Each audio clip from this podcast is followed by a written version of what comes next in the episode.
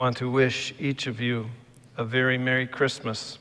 I'm glad that you can be here worshiping with us today. and I want to pray God's blessing on you as we are about to open His Word. Father in heaven, we believe that faith comes from hearing your Word. We believe that your Word speaks of life. Your Word shows us light where we see nothing but darkness in this world. We believe that the power that you have is in your word.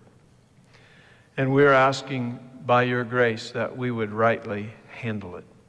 We pray even that you would be the one who speaks to each of us, and that your Holy Spirit will be the one who instructs and teaches. Please lead us, Lord. We are your sheep. You are our shepherd. We are your students. You are our teacher. We ask and pray this in Jesus' name. Amen. Today, I'd like you to open your Bibles to Luke chapter 1.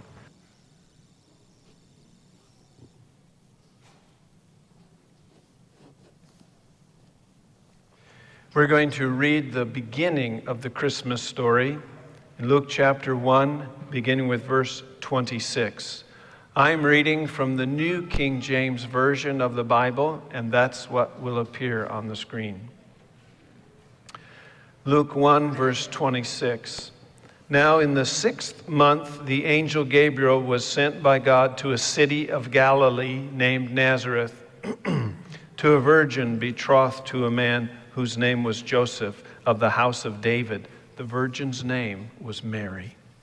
And having come in, the angel said to her, Rejoice, highly favored one, the Lord is with you. Blessed are you among women. But when she saw him, she was troubled at his saying, and considered what manner of greeting this was. Then the angel said to her, Do not be afraid, Mary, for you have found favor with God. And behold, you will conceive in your womb and bring forth a son, and shall call his name Jesus. He will be great and will be called the Son of the Highest. And the Lord God will give him the throne of his father David. And he will reign over the house of Jacob forever, and of his kingdom there will be no end. Then Mary said to the angel, How can this be, since I do not know a man? And the angel answered and said to her, The Holy Spirit will come upon you, and the power of the highest will overshadow you. Therefore, also the Holy One who is to be born will be called the Son of God. Now, indeed, Elizabeth, your relative, has also conceived a son in her old age, and this is now the sixth month for her who was called barren. For with God nothing will be impossible. Then Mary said, Behold, the maidservant of the Lord. Let it be to me according to your word. And the angel departed from her. Now Mary arose in those days and went into the hill country with haste to a city of Judah, and entered the house of Zacharias and greeted Elizabeth. And it happened, when Elizabeth heard the greeting of Mary, that the babe leaped in her womb, and Elizabeth was filled with the Holy Spirit. Then she spoke out with a loud voice and said, Blessed are you among women, and blessed is the fruit of your womb. But why is this granted to me? That the mother of my Lord should come to me. For indeed, as soon as the voice of your greeting sounded in my ears, the babe leaped in my womb for joy. Blessed is she who believed, for there will be a fulfillment of those things which were told her from the Lord. And Mary said, My soul magnifies the Lord, and my spirit has rejoiced in God my Savior for he has regarded the lowly state of his maidservant. For behold, henceforth all generations will call me blessed. For he who is mighty has done great things for me, and holy is his name. And his mercy is on those who fear him from generation to generation.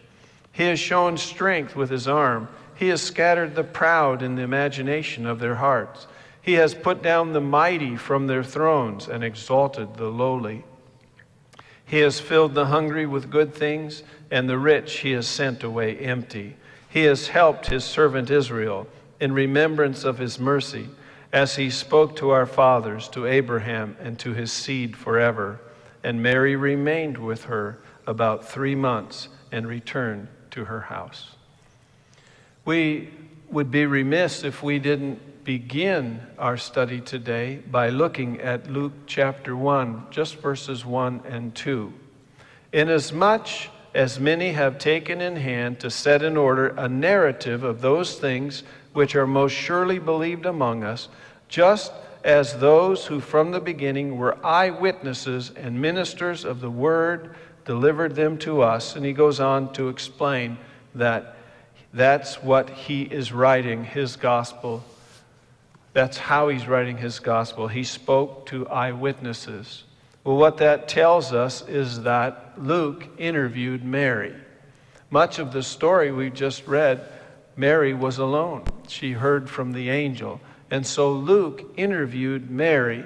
What an amazing interview that must have been, asking her questions. And it's from her answers that Luke came up with this outline that we have just read. Now, this is the introduction of Mary to us in the scriptures. It is also the introduction of the Christmas story. I want to share with you, real quickly, what the Bible says about Mary. The Bible teaches us that she becomes the wife of Joseph. She is the relative of Elizabeth. She is the mother of Jesus. She's of the seed of David. She would attend the ceremonial purification 40 days after the birth of Jesus, and there she would be told by Simeon that a sword would pierce through her soul. She would flee with Joseph and baby Jesus to Egypt.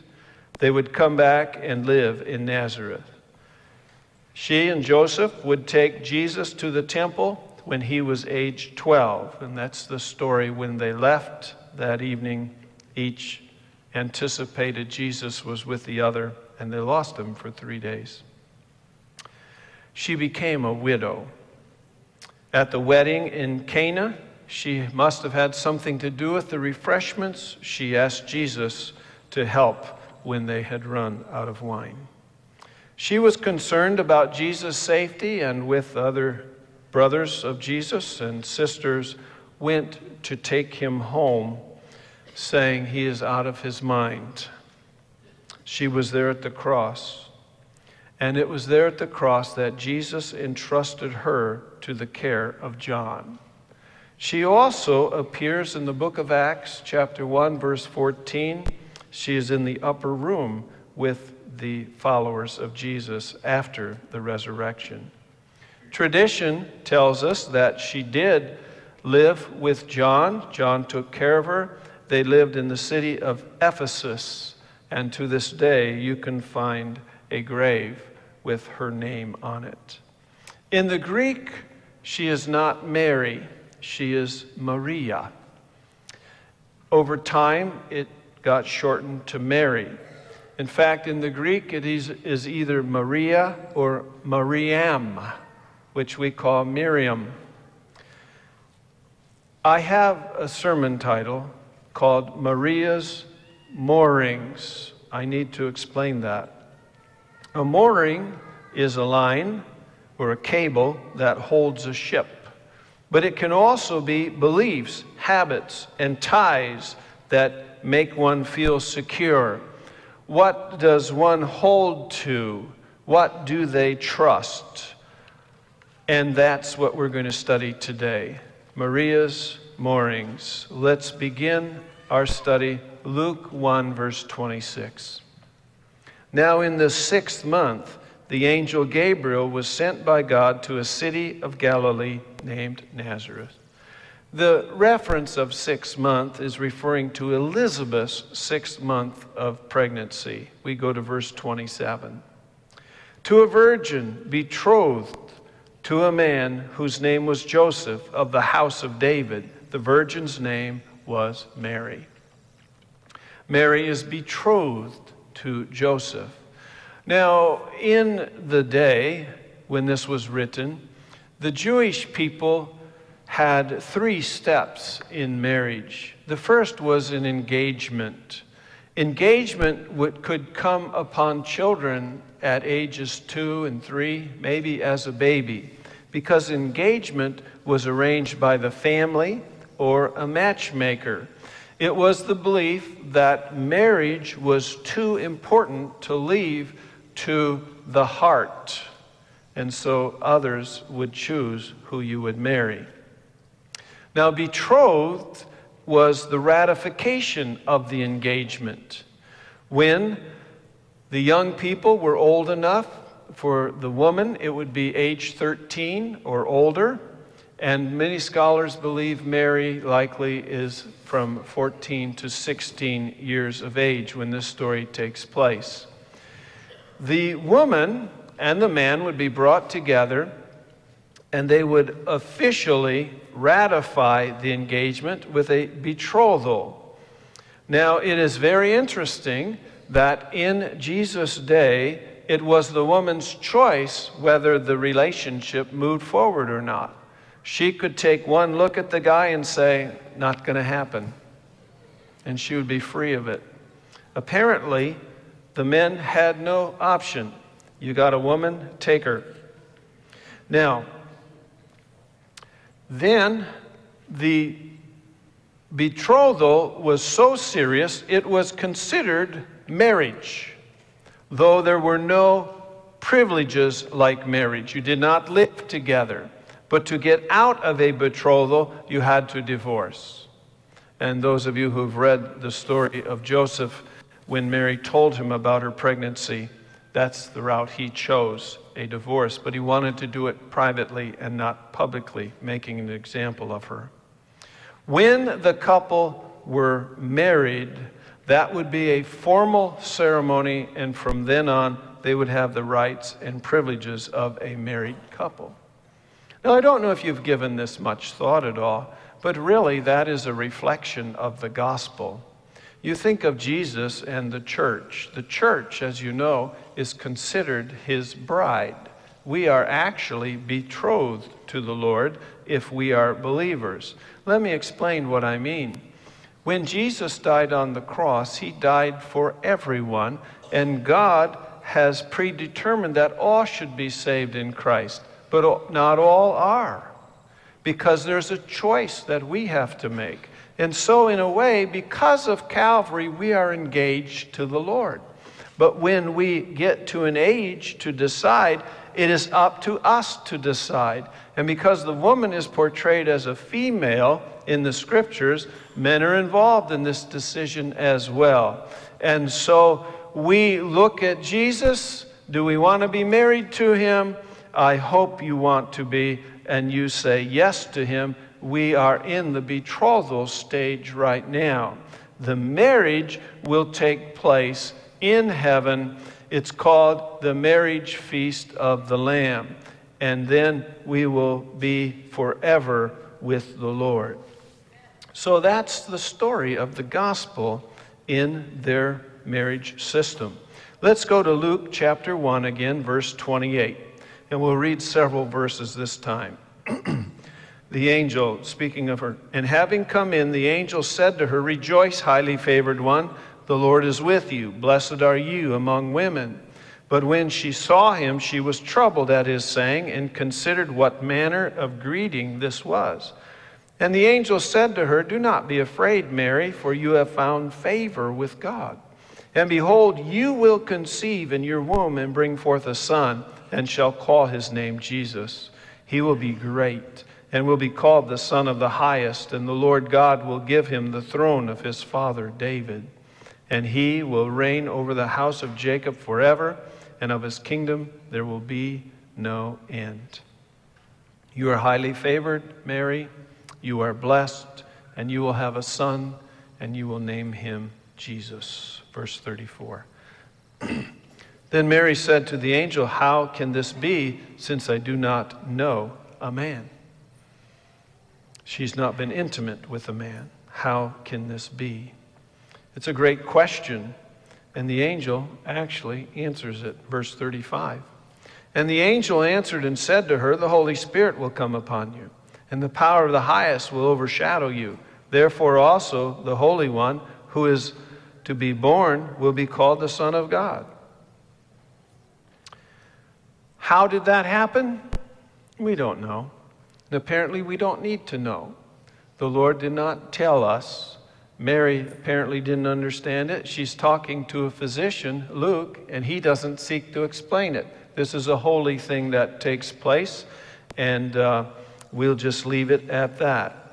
But God, in His mercy, is going to give some evidence for Mary. It's found in verse 36. Now, indeed, Elizabeth, your relative, has also conceived a son in her old age, and this is now the sixth month for her who was called barren. Now, several things are happening in this verse.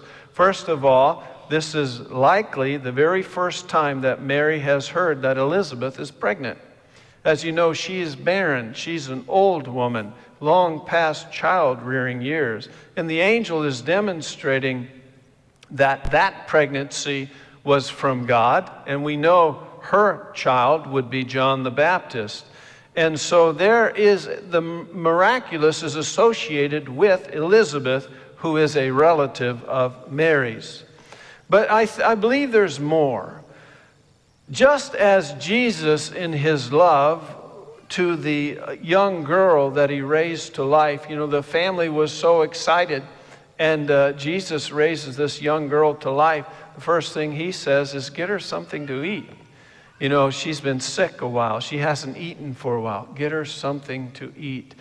God cares deeply about us. Now, imagine you are 14 to 16 years old, and an angel is telling you you are going to be impregnated by God, and you are going to birth the Son of God. Who can you tell? Who do you go to talk to? Who do you talk to about your fears and your concerns? And I believe the angel right here is telling her, look, Go talk to your relative Elizabeth, she'll understand. You can talk girl talk. You can talk about morning sickness. You can talk about whatever women talk about when they're pregnant. Elizabeth will understand, and there will be no condemnation from her. She is a living miracle as well. So we come to verse 37, and I'll come to that in just a moment. I want to identify the reality of what Mary is facing. Again, I can't overemphasize how young she is 14 to 16 years of age. She is facing ridicule, contempt, and gossip. She is going to have sorrows that will pierce her soul the Bible says. That is a deep sorrow. That is not a flesh wound. That is a deep sorrow. She will maneuver through and have difficult circumstances. There will be overwhelming responsibilities placed upon her. There are going to be hardships that she cannot even begin to imagine. There will be loneliness and she'll have the normal round of self doubts and faith struggles that all of us have. The question is what will she hold on to to get her through all this? What was the secret for Mary that got her through to a successful end? Number one, we find in verse 37 For with God, nothing will be impossible. That's what the angel said. The Amplified Version says, For with God nothing is ever impossible, and no word from God shall be without power or impossible of fulfillment. The Living New Testament simply puts it this way For every promise from God shall surely come true. That was spoken to her by an angel, and she embraced that. She believed that that with God, nothing will be impossible. Wow. The second thing comes in the next verse, verse 38. Then Mary said, Behold the maidservant of the Lord. Let it be to me according to your word. And the angel departed from her.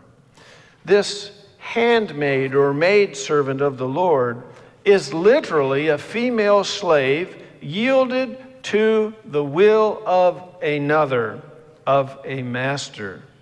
And what she is saying here is she will humble herself to the will of God for her life. You be the master, she is saying.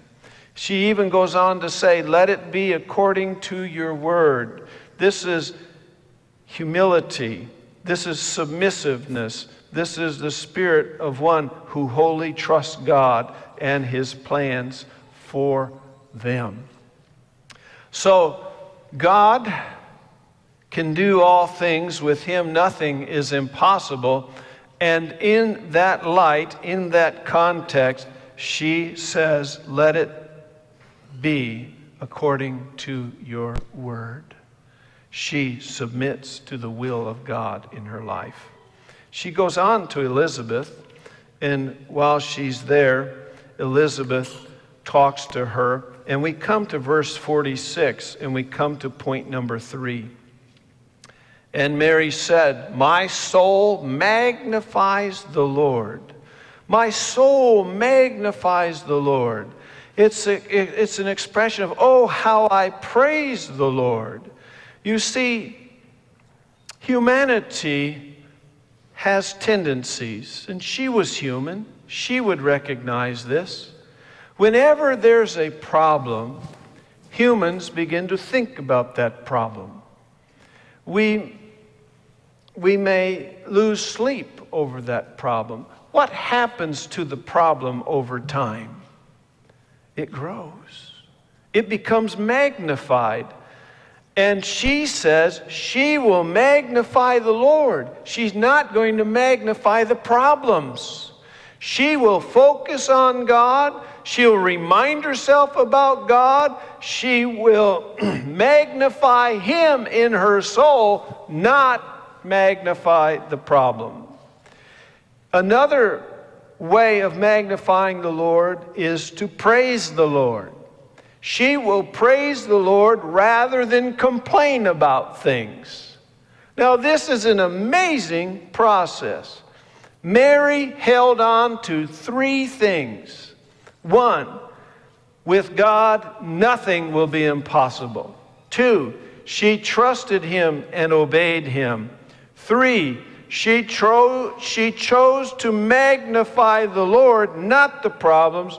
She chose to praise the Lord and not complain. Wow.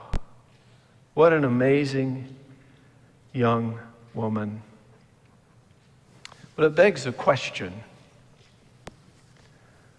what are we holding on to? Where are our moorings? Are we holding on to what people say about us?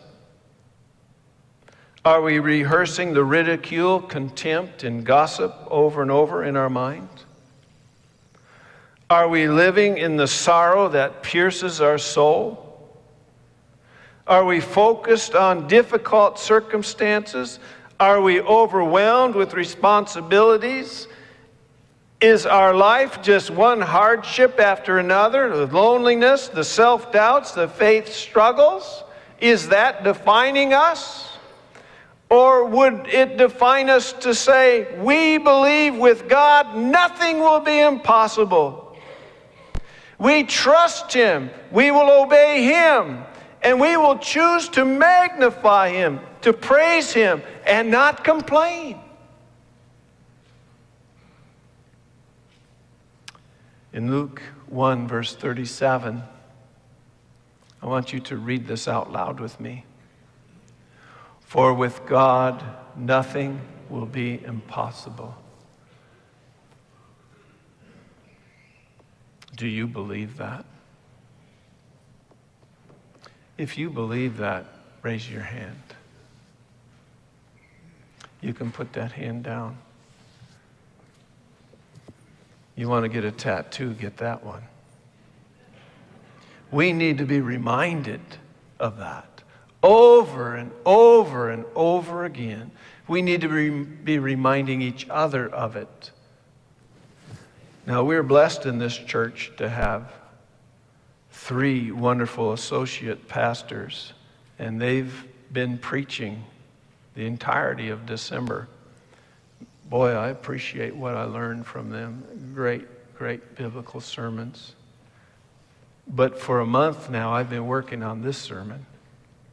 And I want you to know that virtually every problem that has come into my life since I discovered this, I've reminded myself, for with God, nothing will be impossible.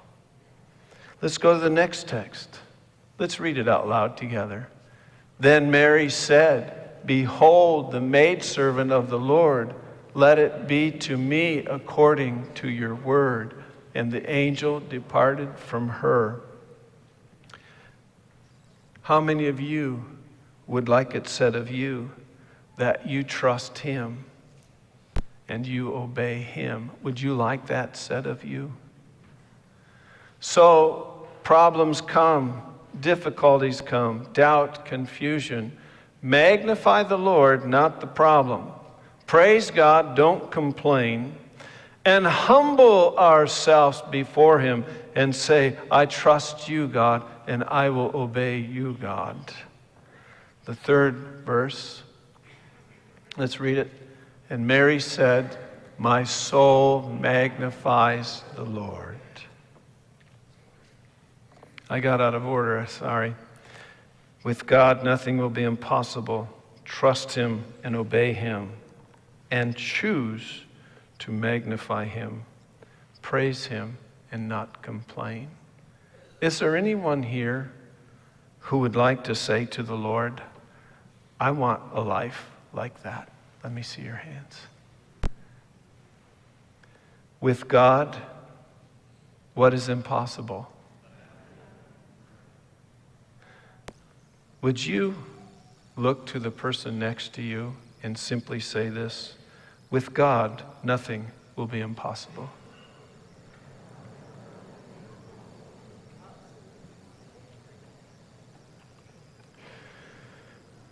Let it be unto me according to your word. Will you look to the person next to you and say, Trust him and obey him?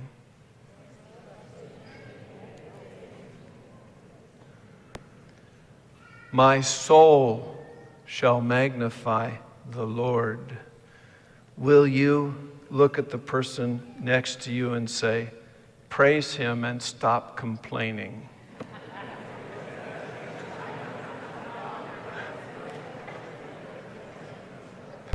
I saw some married couples that were a little too animated on that. Do you see victory in the way Mary lived her life? Is there anyone here who wants to live that kind of life? Let's stand and tell the Lord that's how we want to live our lives. Father in heaven, we want to believe that with all that with you all things are possible. And Father in heaven, we want to trust you and obey you. And Father in heaven, we want to magnify you and not the problems. Help us to praise you and quit complaining. We ask and pray in Jesus' name.